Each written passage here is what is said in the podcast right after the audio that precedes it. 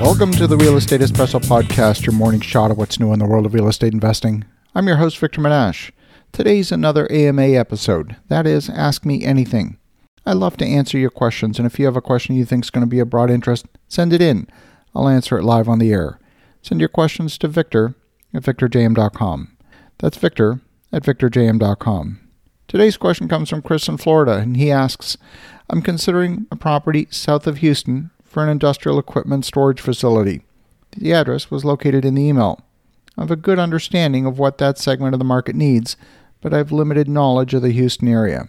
Is this location a good one for the type of product I'm considering? Well, Chris, this is an excellent question. When you think about industrial storage, you almost need to think more about transportation than real estate. Where are the goods and equipment coming from and where are they going to? That's far more important than anything else. Is the location that you've listed on the path somewhere? Is it convenient to where the equipment is going to be used? Industrial equipment storage consists of a range of products including secured yards for heavy equipment. Some of the roads have load restrictions, and heavy equipment will want to travel on major streets, may even travel on the freeways, usually with a wide load escort. The specific location that you've highlighted is not a good location, in my opinion.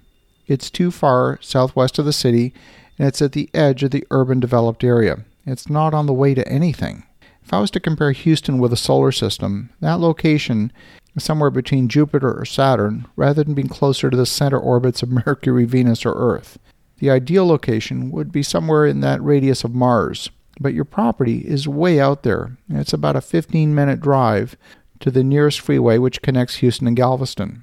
In my opinion, owners of industrial equipment will not want to add a half hour round trip to the daily movement of equipment to be that far away. The additional cost of fuel will erase any savings that might be possible with the lower cost of real estate at the extreme edge of the urban boundary.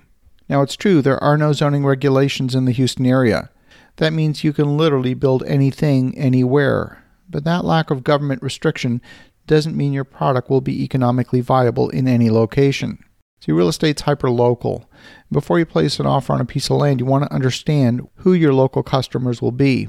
If you think about where Amazon locates its fulfillment centers, they're strategically placed close to transportation hubs so that goods can get into the warehouse easily, and they're also placed close to the freeways so that delivery services can get the Amazon orders efficiently to the doorstep and complete that last mile of the delivery. You want to apply the same thinking to industrial equipment. Where is the city expanding? The southwest part of Houston, close to Galveston, is a swamp. The city is not going to expand in that direction, in my opinion. If you look at some of the western suburbs of the city, like Katy, much of that land used to be swampland and it was filled in starting in the 1960s. Before that, the floodplain was part of the Buffalo Bayou. The area was used for rice farming.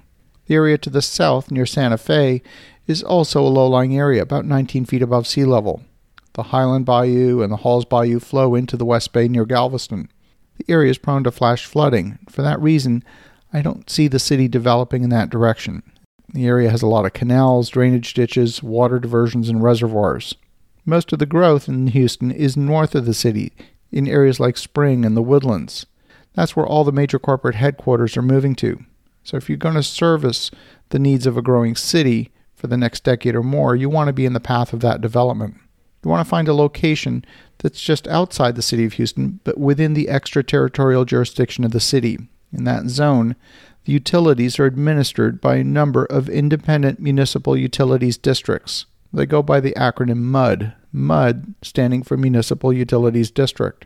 And if you compare the utilities requirements for industrial storage with, say, a residential subdivision or an apartment complex, you can probably build industrial storage with a minimum of utilities.